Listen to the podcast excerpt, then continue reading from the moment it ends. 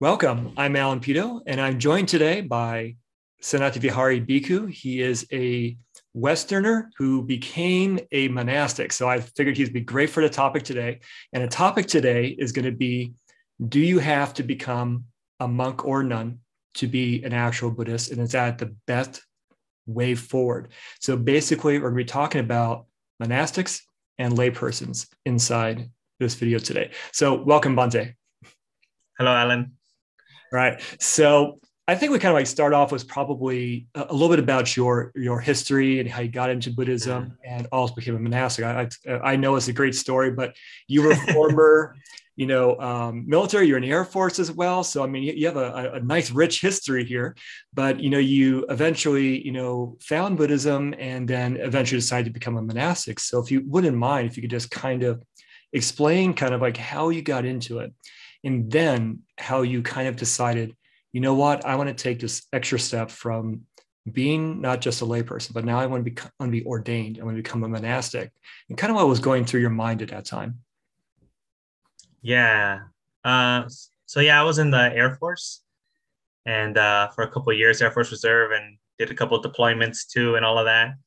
And uh, you know my journey with buddhism begins back in high school uh, when i picked up a book from the dalai lama and you know I really it really resonated with me, and I was like, yeah, I'm a Buddhist, but uh, I wasn't mature. High school, you know, right? high school is. Uh, so I was like, yeah, that's a good idea. I'll come back to it later. Um, and I did, you know, every couple of years I'd come back to it. I'd read more Buddhist books. I went to a couple of temples, but unfortunately, you know, due to language barriers, I wasn't really able to progress in in in, in those temples. And then it wasn't until you know, until like in my late twenties that I, you know, really got back into it. I read a lot more. I studied a lot more. I went to many different uh, Buddhist temples, both Theravada and Mahayana, and listening to a lot of uh, mostly like online talks. Um, and then after doing that for about two, almost three years, I decided to like take refuge formally, which is interesting because my teachers here at the Sri Lankan Theravada temple were like, "Oh, if you think you're a Buddhist, then you're a Buddhist. Like, you know, that's it." and I was like, no, I, I, want something to like, I want something formal. Well, they're like, there isn't anything like ceremony. You just have to take refuge and say you want to practice five precepts. You can do that at home. But if you like, you know, we can give them to you here, you know, like that. And I was like, okay, I just, I need the, I need the thing to make it real, to keep me honest. And uh, so then I did that. And then after a year of practicing that, um, you know, I also went again. I got deployed again. I came back. I went on a couple of meditation retreats. And then um, there was a couple things that happened. One is that I listened to a talk from one of my teachers named Bhante Punnaji. And he basically said the only thing that there is to do in this life is practice Dhamma, you know? So then like that really got me like, well, you know, I was thinking, well, how can I practice Dhamma like full time all the time or most convenient way, you know, or stuff like mm-hmm. that. And then um then I also I had a experience during a meditation retreat, which made it very obvious to me, you know, uh, what I wanted to do. So with that understanding, intellectual understanding, and then combining it with this kind of like experience, meditative experience, they both came together. And I looked at my life and I was like, I don't have any kids, you know, like I'm free right now. Like my family's doing well. Like I don't have any other responsibilities. Like this is the time I can do it. I'm in a position where if I wanted to do it, I can do it. And then I asked the monks, you know, can I ordain? And they laughed. They're like, oh, you know, nice story. and uh, they did that like two or three times until they noticed that I was being serious. And then they told me, okay, we're going to watch you for a couple months and then uh, we'll see. And so then after a couple months, I think it was almost eight months, then they told me, you can come and stay at the temple as a layperson and we'll watch you. So then I stood at the temple for a couple months as a layperson, practicing eight precepts. And then I got my lower ordination, which is the Samanera ordination in Theravada. They call like the Pabbajja. So it's basically like 10 precepts, but you know, you kind of practice the two, 227 without officially taking them, you know, like a trial period. Um, and then from there, it took it took me another three years to get the full ordination just because uh, I was waiting for my inactive reserve component military thing to get out. So even after you finish, technically, you still have another two years right? So I, I had to finish that because one of the rules that you have, or one of the questions you get asked when you become a higher ordained monk is, are you under the service of the king? mm-hmm. which nowadays would mean like the president or the orders of the commander, right, of the country. So I, I couldn't say yet. I couldn't say no to that question. So I couldn't get the high ordination. I, I, think that's great. You actually hit on uh, a few topics on there as well too, which I really mm-hmm. enjoyed. So you went to a few different temples, and there was that mm-hmm. language barrier, right? And so I think that's in our Western world, we have a lot of you know Buddhist temples. I mean, you could literally, and you know, Los Angeles is a great example. You mm-hmm. probably find every single tradition of Buddhism there, but it may not be always ones that you can actually, I would not say engage in, but like really you know get delve into because maybe there could be a language barrier like you're saying not mm-hmm. all the monastics might actually speak english because they're traditionally uh, attending to the the cultural needs and the uh, from the country of you know what that temple is actually um, uh, supporting so i think that's a challenge for a lot of westerners but then you also hit on one where the monastics were kind of laughing at you like oh and what what are you are you serious about this and I think that's something uh, that needs to be talked about as well, because you probably have, and this is really one reason I wanted to do this video and talk with you and just bring up this topic. You have a lot of Westerners. The first thing they, they think about probably don't know anything about Buddhism yet, but I want to become a monastic right away. And there's this romanticized vision of like what being a monastic is and how you become a monastic and and everything else where you know they're kind of shocked by reality sometimes. So mm-hmm going to a temple, they may be disillusioned. Well, maybe I can't, you know, understand what's going on here. Maybe don't even believe, you know, like, why would you want to become a monastic? You're living in this wonderful Western civilization where you got everything. Why would you want to give that all up? Right. Mm-hmm. you're like, hey, this is really what I want to do. And they saw that that faith and determination in you. We're like, okay, if you want to do this, let's go on to the next steps. And I think that was also important where you're not just ordained you know the next day it's like well we're gonna we're gonna watch you you should probably do little retreats here with us and then even after you're ordained we're gonna watch you some more you know so we, mm-hmm. really want to see that you can really essentially have this monastic lifestyle a homeless lifestyle and be able to mm-hmm. follow all the precepts which i think is also something that westerners don't really see like we have maybe as westerners five precepts maybe you know maybe up to eight or ten depending if we take a retreat but you have how many precepts do you have to follow? 227. There you go. And, you know, I, I know in, in Theravada, it's not almost a lot of uh, uh, nuns there, but like, you know, how many, you have a, a, a bunch more precepts, right? Yeah, yeah, yeah. Yeah.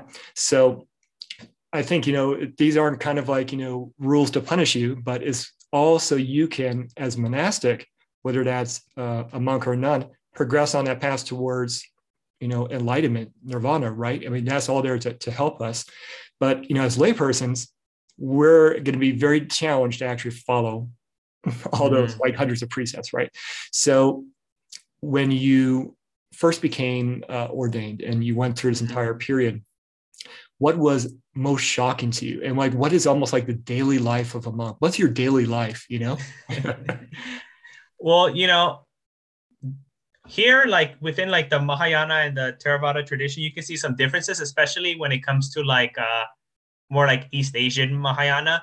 Everything's very com- communal like everyone meditates together like in zen places chan you know? Everyone does everything together works together everything together.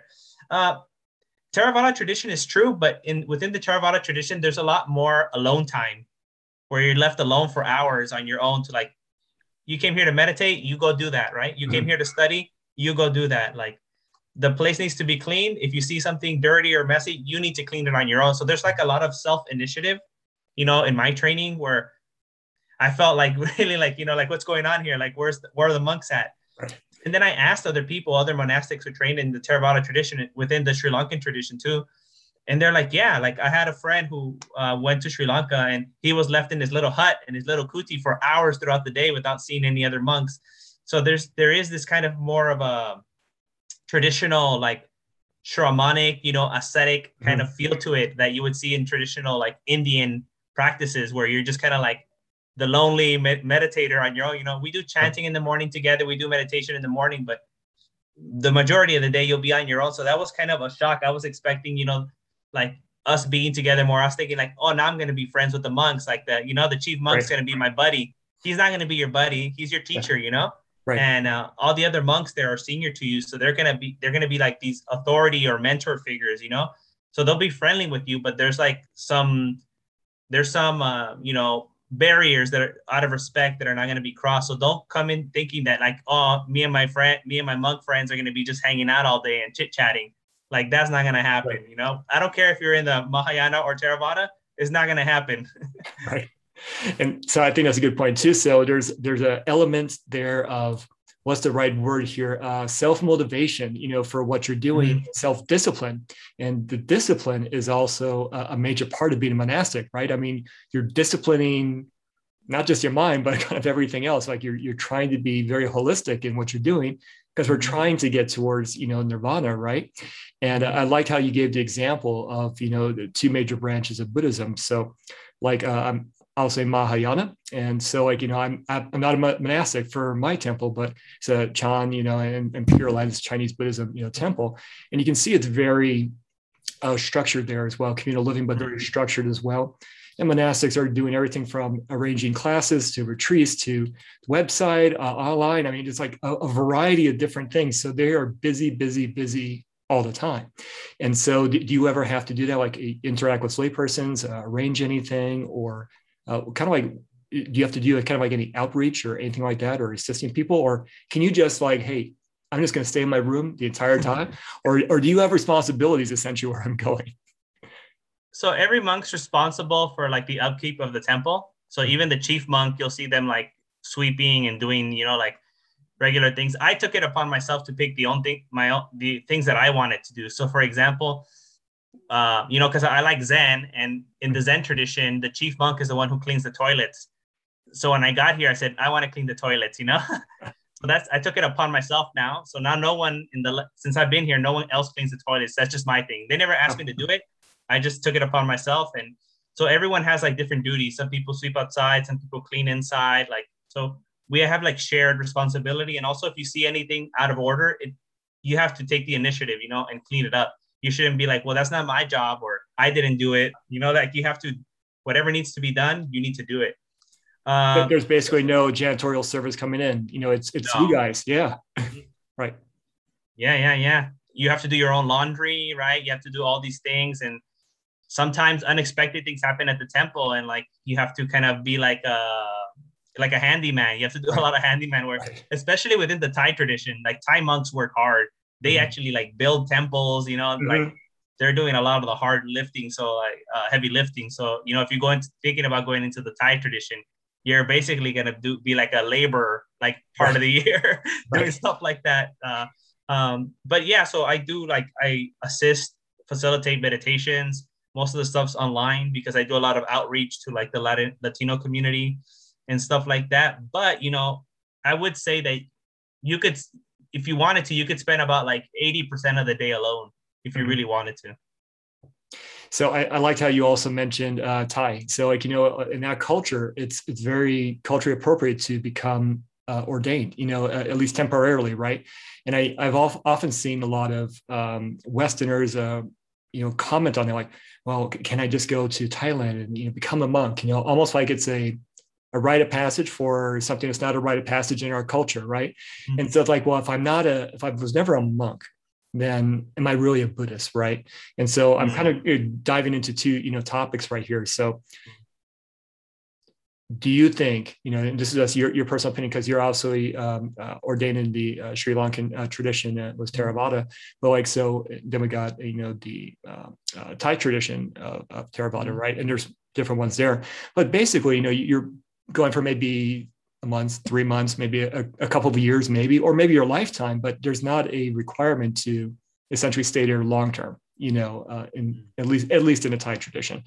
And so should a, a Westerner, and that's primarily what I'm, I'm talking about, should he like, well, I, I, need to buy a ticket to, you know, Thailand, become ordained. And, you know, I, I think, you know, where I'm going with this topic is is it okay to be a layperson? And obviously, my, my, opinion is yes. You know, absolutely. If you can mm-hmm. become a monastic, I think that's fantastic. You know, I, I de- definitely admire what you've done because I mean, that's not something you see a lot of Westerners, you know, actually do. You know, but being a layperson, there's a lot to that. You know, I don't think a, a lot of people actually see that. At least, you know, with uh, you know, my temple and stuff like that. There's a lot that's actually going on that you can actually do. So, um, what do you think about essentially, you know, temporary ordination, you know, like if they went to Thailand and stuff like that. and also this can be like almost a three part question for you and then Mm-hmm. also as a layperson because you know we also have the you know like short term retreats whether that's you know maybe a day weekend a week you know or, or even longer depending on the tradition and also the uh, the temple so kind of like what's your your thoughts on that basically what should a layperson do So, yes, you can completely follow the entire Buddhist path as a layperson. You don't have to become a monk. Uh, what the monk's life does is it creates, you know, easier or better conditions. It facilitates the process, right? That's what it does, Right. uh, really.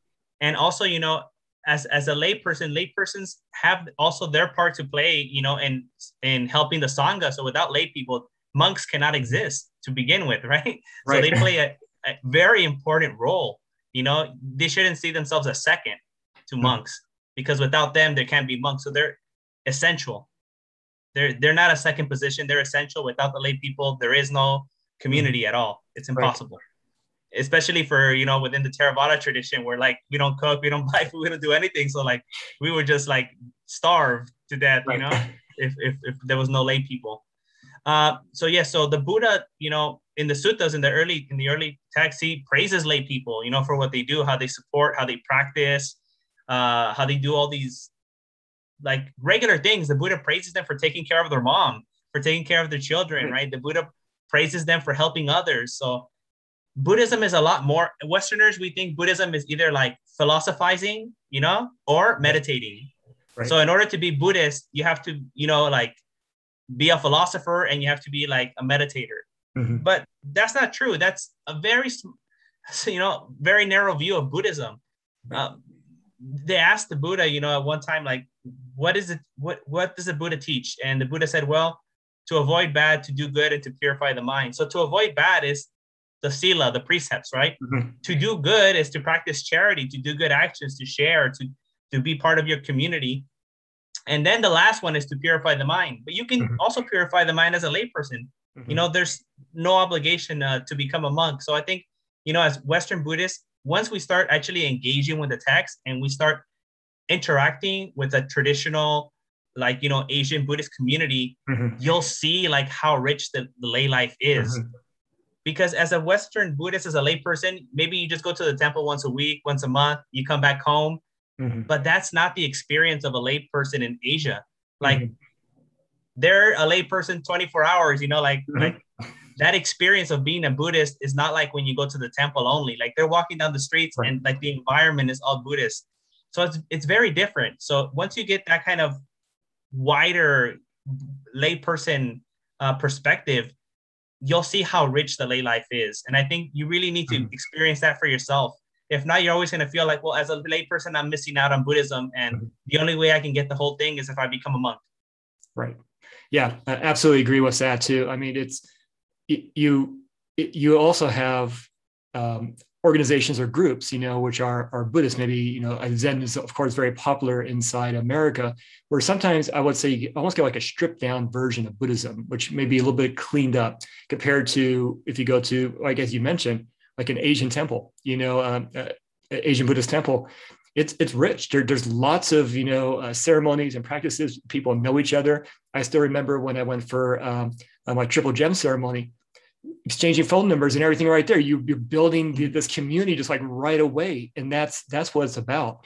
You know, if, if I could be closer, it'd be great. You know, but it's it's one of those things where we we are in a basically in a culture that's not pre- predominantly Buddhist, obviously, but when you're inside that culture, you're right. You know, uh, back in, in Asian countries, it's it's all around you, and even like how you interact with people and what you even say. Like uh, as as you know, uh, we, we've talked a lot about Chinese Buddhism, and so you know they'll go mitofo, you know, to other people, like say Mhm. they're actually saying a Buddha's name, you know, to each Mhm. other, but to us that would be very unusual to say.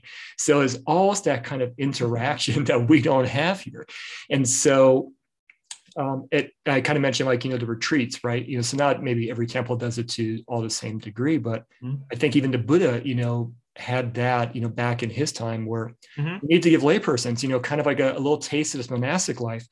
And I think for, and I like to for you to speak on it, gives you one, a taste of monastic life, like I just said, but it also kind of refreshes your your faith and your knowledge and and everything else i mean you're, you're engaged you know if you can you know stay at the temple or you know just kind of you know stay longer.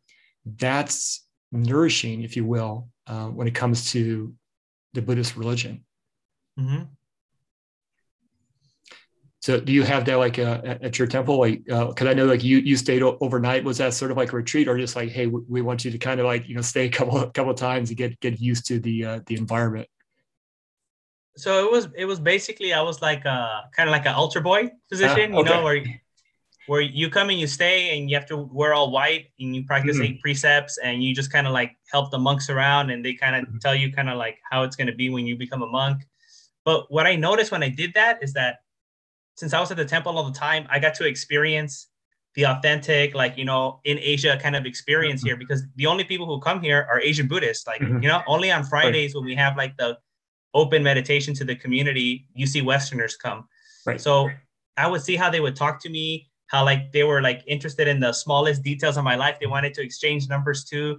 And you know, they would see my mom. They're like, "Oh, how's your mom? Is she doing well? How are your brothers and sisters? How are they dealing with all of this?" You know, and it was very sincere. And they're like, "Oh, if you need any help, let me know." So this is very like communal kind of interaction Buddhism, and there's where I really got to see the fruits of the lay life, right? The selflessness. Right thinking about others, the compassion, you know, wanting others to be uh, uh, free from their suffering, and how generous they are giving dana. So then, you know, I actually even as I, when I first became a monk, even to this day, I was like, wow, if I knew about this, maybe I wouldn't have became a monk if I right. had grown up in that culture because that's what I was looking for. I was looking mm-hmm. for the Buddhist lifestyle, you know, and I think you only get that if you really engage with traditional, you know, Buddhist communities. And Buddhism is not like something that you do as a hobby or as a club right.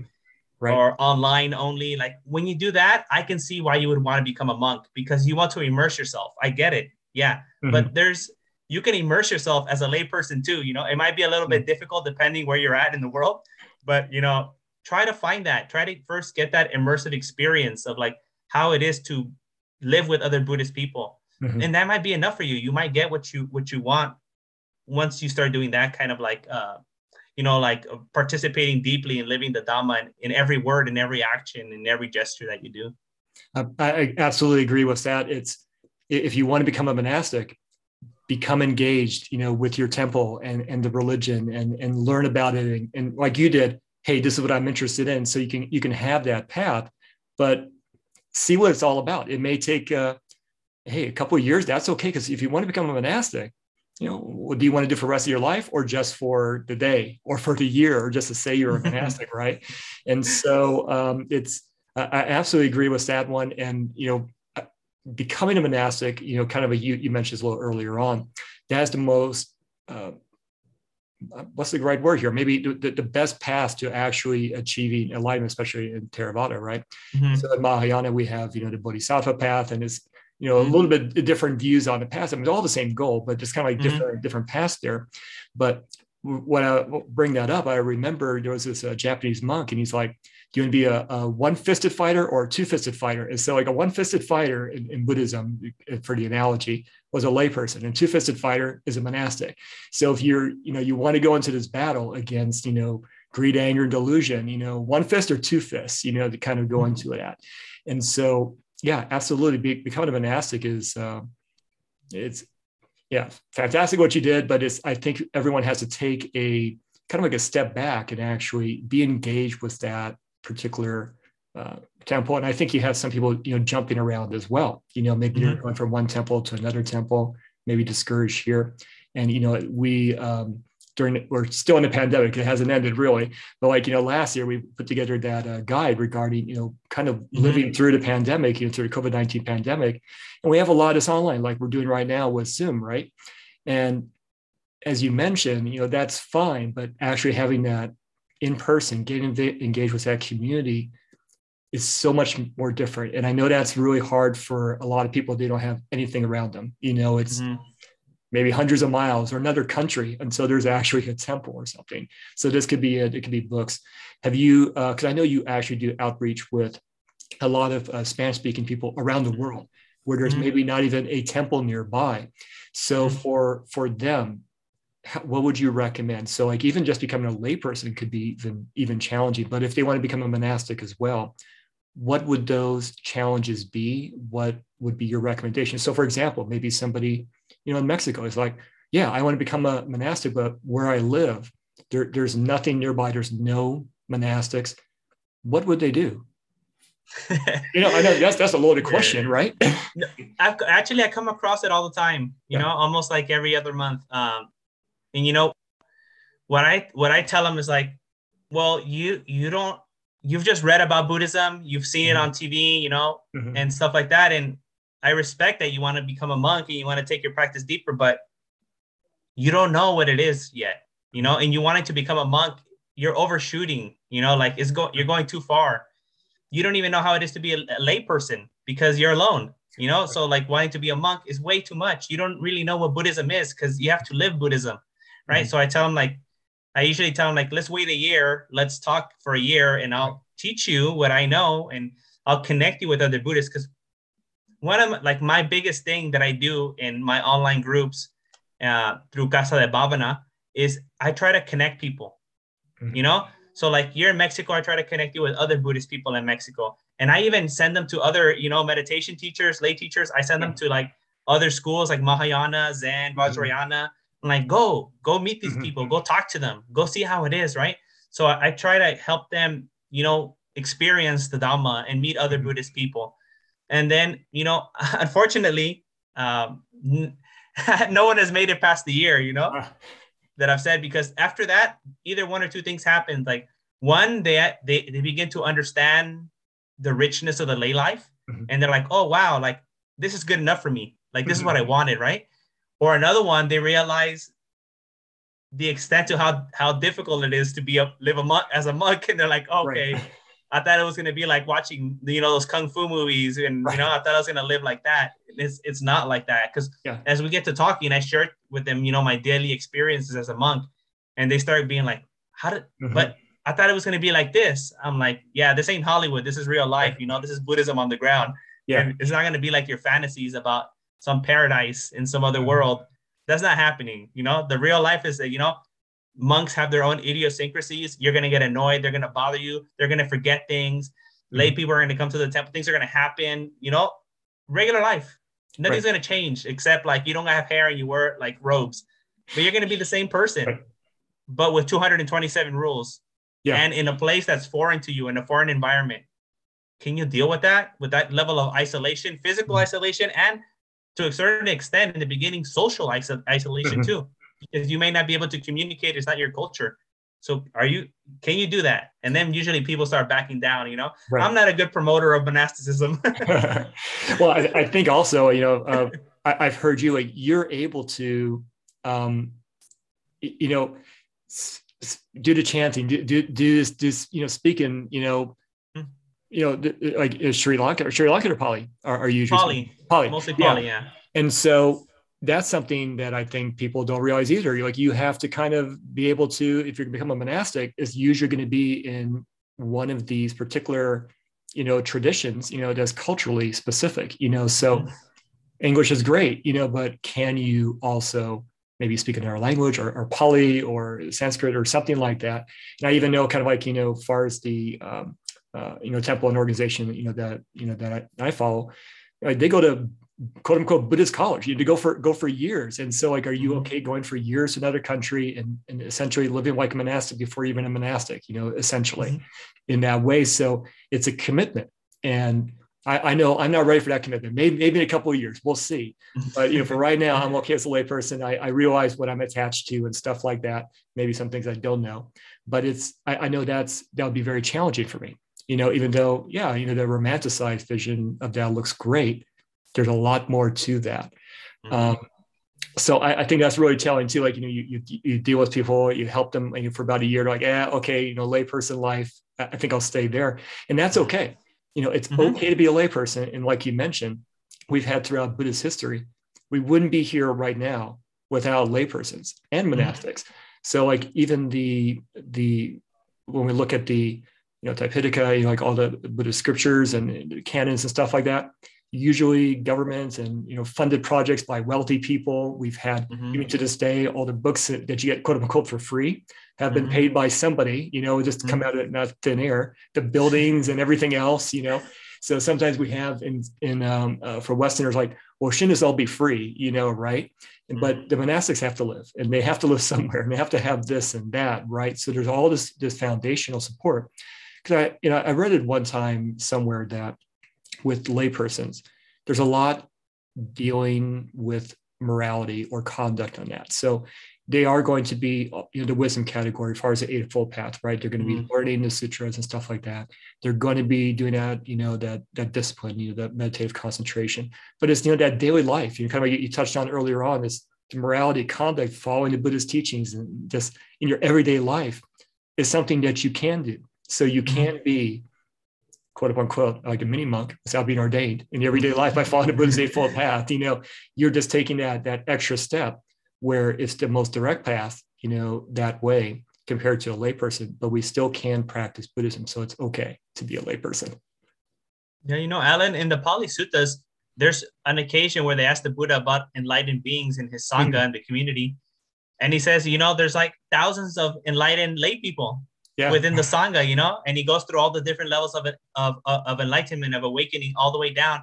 And then he says, even those who are not enlightened, who are practicing five precepts, they're going to be reborn in this heaven because they did mm-hmm. so much good. So the Buddha praises the practice of, of, of the lay life, how, you know, they, they can reach so many different attainments and, you know, how the li- monk's life wouldn't be possible without them. And he praises their virtuous qualities and all these kind of things. So once we start actually like engaging with the act, you know, with the actual traditions, you start seeing like, wow, the lay life is really something beautiful and it's something rich and it's important and it's essential. It's not a second position. And all that support is, you know, generating merits. Like you mentioning, like, you know, it's maybe in this life, you know, I'm, I'm never going to be monastic. I'll never reach, you know, enlightenment, but we're saying to say stage basically we're, we're generating these you know karmic seeds you know if you will that's continuing on so that is i think you know the uh, something that you know westerners look at like well, i need to become a monastic because i need to get this done hopefully in the next five years. You know, I, I need to be enlightened, you know, realize nirvana and be done with it, right? We're very, you know, goal success, you know, oriented. So looking at, you know, laypersons like that all they're doing, that's it. They, they don't want to achieve this. I think we all want to achieve it, but it's it's a very challenging thing. You know, we had the, you know, original Buddhism, source Buddhism, we had, you know, the Buddha right there. We saw, you know, great success. He was right there teaching everybody. We've had that, as you mentioned, you know, like throughout the, you know, the years and centuries going on, we've had enlightened people but it's it's a very challenging thing we have so much you know greed anger and this delusion or ignorance kind of going on it's just very challenging for us so whatever maybe what's a good analogy is as much as we can clean that mirror or that window or you know get rid of that dirt as much as we can do it's really helpful whether you're a monastic or a layperson mm-hmm. just engaging so you know, I definitely want to thank you for for being here today and talking with me and talking to everybody else. You know, sharing your experiences. Do you have anything that you'd like to say to anybody just you know brand new to Buddhism? And maybe that was their first thing too. Like, I, I, want to be, I want to be a monastic, right? I think we kind of mentioned, we kind of mentioned a couple of times too, like it's okay to be a layperson. But mm-hmm. what would be like your parting advice? You think? I would say the most important thing would be to you know try to meet traditional, you know, like Buddhist people somehow, even if it's online. Yeah. Like, you know, instead of connecting to like a Western group, which you might feel a little bit more comfortable with, you know, challenge yourself a little bit, feel uncomfortable, you know, like challenge yourself to put yourself in this awkward position and reach out to like traditional, like Chinese, Korean, mm-hmm. Taiwanese, Thai, mm-hmm. Sri Lankan, you know, Burmese reach reach out to these people online. They love to talk to Westerners anyway. So like you're gonna find a good reception and get to know them and how they live their daily lives, you know. And that way you'll get a you know a better understanding than like book Buddhism or Google Buddhism or you know, I don't know, like workshop online retreat Buddhism, like right. those things are not, you know, they're not accurate. Yeah. They're like taking a, a very narrow portion of the Dhamma of Buddhism and you know, calling it that, you know, it's it's not a fair representation of what it actually is. But when you meet people who for many generations their family have been Buddhist, you actually get to see like, wow, this is how you live the Dharma life. Mm-hmm. And maybe that will be, you know, sufficient for you. Maybe that's what you're mm-hmm. looking for. Maybe you're really just looking to be part of a Buddhist community and live the Dharma in everyday life. And because you don't see that, you're thinking the only way I can get it is by becoming a monk. You don't have to, you know, yeah. that's not the only way. So I'd really suggest that try to connect with traditional Buddhists and, you know, just be their friends, try to become their friends. And I think that will really help you understand what real Buddhism is instead of academic Buddhism. Because academic Buddhism is not real Buddhism. Right. you know, just like academic anything is not the real, is not the reality of it. Yeah, I, I think that's a good point too. The um, um, you, you, know, if if you if you can do it online, you know, that's fine because as we mentioned, like you may not even have something around you, but let's say you got a vacation. I always mention this: you got a vacation or something like that. We'll see if you can't. Well, also we're in a pandemic right now. It's very challenging to be you know in person in a lot of these places, but yeah, see if you can actually rearrange your vacation towards maybe a retreat or something. Yeah, that'll be short. Maybe it's just like a, a glimpse of that experience, but maybe that's going to be something that you just can't get, but could use that to reinforce everything else. And um, and I'd like to hear your opinion on this as well. I, I talk about it often is, you know, superstition and everything else in Buddhism, where these ceremonies and look very unusual. And at least even what I found in many many years ago, like well, I, that's just cultural, or that's I don't believe in that, right? And I, when you start to actually learn the, I would say the the deep meanings behind them, you're like, wow, that's actually a really interesting way to understand and practice Buddhism. Yes, you're going to get these these these tinges, you know, of cultural uh, aspects to it. Makes perfect sense, but it's uh, I think you're getting two things from it: understanding of another culture, which is always good, always good, right? Mm-hmm. But also another way to understand Buddhism.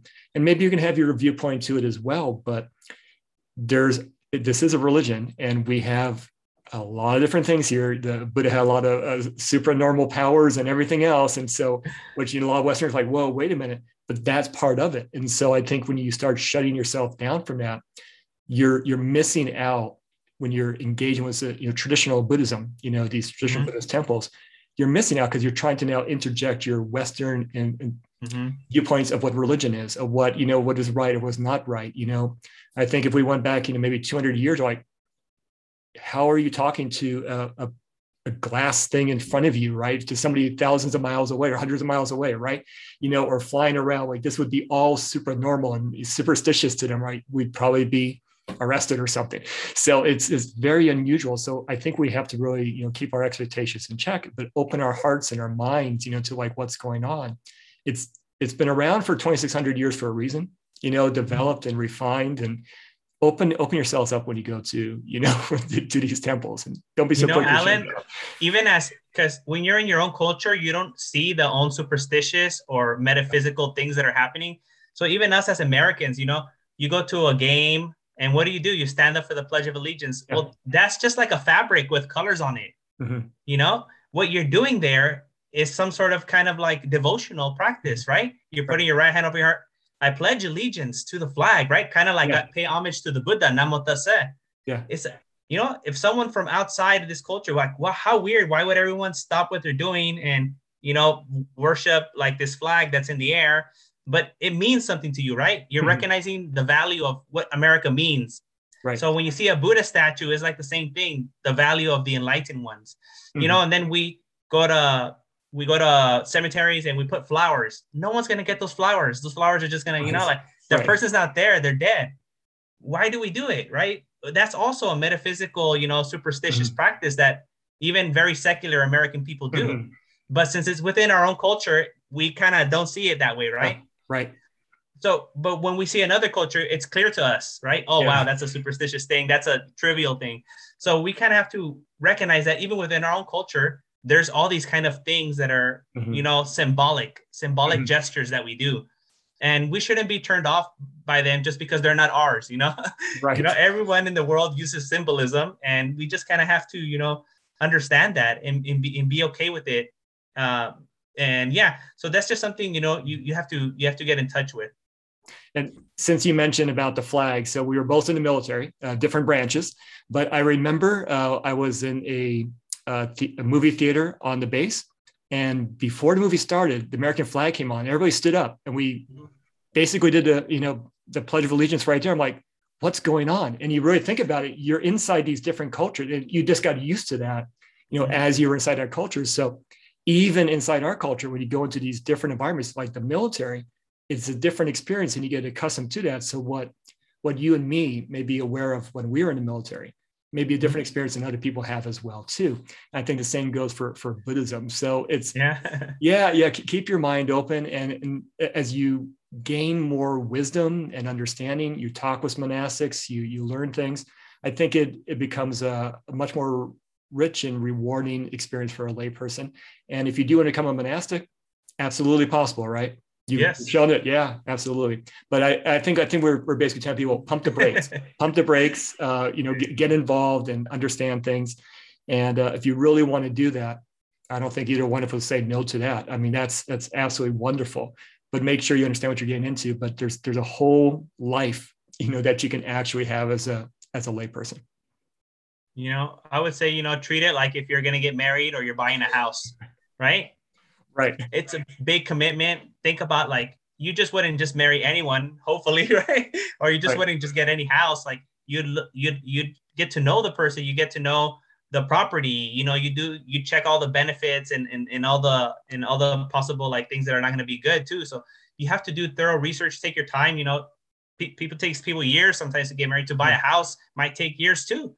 Yeah. So you know, kind of apply your normal uh, common sense mm-hmm. also to Buddhism, right? Don't right. suspend your common sense just because you want to, you know, take this path all the way. No, use your normal common sense uh, to, you know, evaluate what's happening in in Buddhism.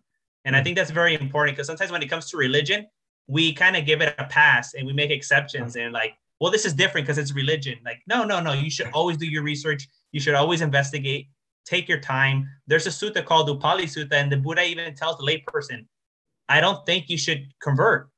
You know, I don't think mm-hmm. that's a good idea for you. So there's occasions where the Buddha even tells people who are willingly wanting to become Buddhist, hey, slow down, you know, yeah. and sometimes he puts them on probation for six months before he lets them become Buddhist. So, you know, if this was the advice of the Buddha, you should right. probably listen to it. You know, take it slow, take your time, and really think about it. Yeah, and what was that sutta where I, I, can't remember who it was, but basically it's a very prominent person inside this uh, community or village it's like, I want to be, you know, become a um, a monk, you know, a bhikkhu. He's like, no, you know, uh, I, I, you are, are so prominent inside your community. I don't want you to become one. He probably didn't say exactly those words, but you know, you're exactly right. It's like, so he didn't really take in everybody and he was really mindful of mm-hmm. those who, should come in.